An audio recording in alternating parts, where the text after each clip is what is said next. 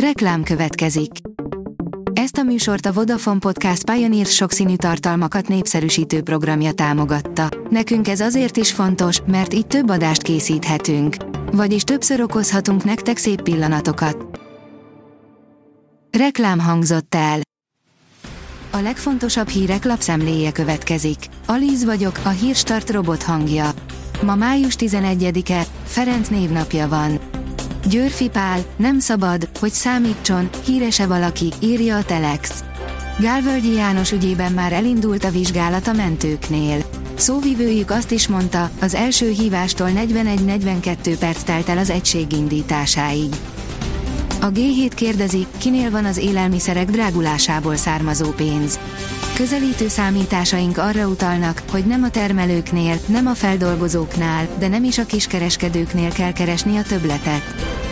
Fideszes politikus mellé álltak az alkotmánybírák.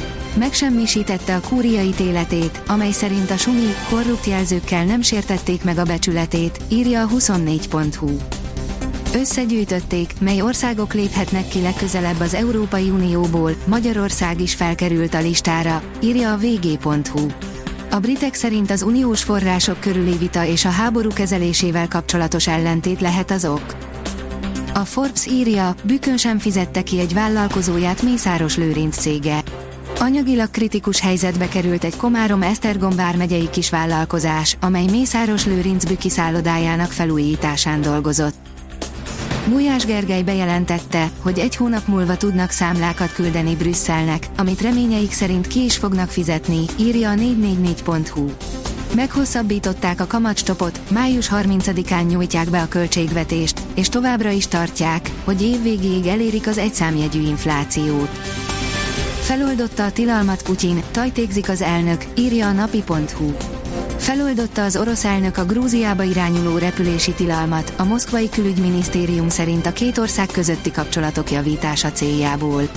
Grúzia államfője azonban újabb provokációt sejt a lépés mögött. A rangadó oldalon olvasható, hogy bombaüzletet köt a Real Madrid. A klubjával ugyan még meg kell egyezni, de nagyon úgy fest, hogy készülhetünk a nyár bombaüzletére. Vallottak az oroszok, súlyos helyzetbe került a hadipar.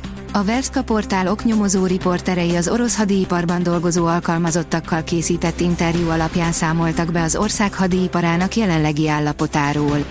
A portálnak nyilatkozó dolgozók szerint folyamatos munkaerő és alkatrészhiány, a hirdetetnél kevesebb fizetés és kötelező önkéntes adományok jellemzik az orosz iparágat, írja a portfólió.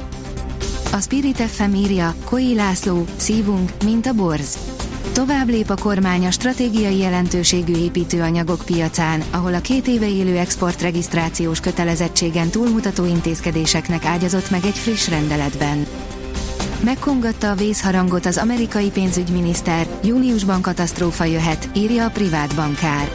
Pénzügyi katasztrófát, globális visszaesést váltana ki, ha június 1-én fizetésképtelenséget jelentene be az Egyesült Államok. A hang azt mondta, Rafa Benítez vagyok. Én meg azt feleltem, ne szórakozz már, írja a büntető.com.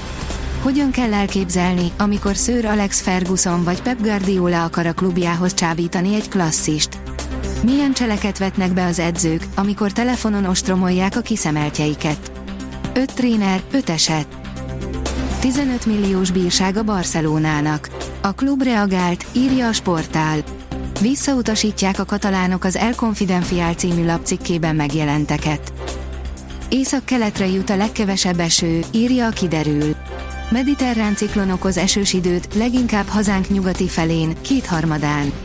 Az észak-keleti megyékben tart ki legtovább a nyugodtabb idő, itt mindössze kisebb csapadék mennyiségben bízhatunk. A Hírstart friss lapszemléjét hallotta. Ha még több hírt szeretne hallani, kérjük, látogassa meg a podcast.hírstart.hu oldalunkat, vagy keressen minket a Spotify csatornánkon, ahol kérjük, értékelje csatornánkat 5 csillagra. Az elhangzott hírek teljes terjedelemben elérhetőek weboldalunkon is. Köszönjük, hogy minket hallgatott!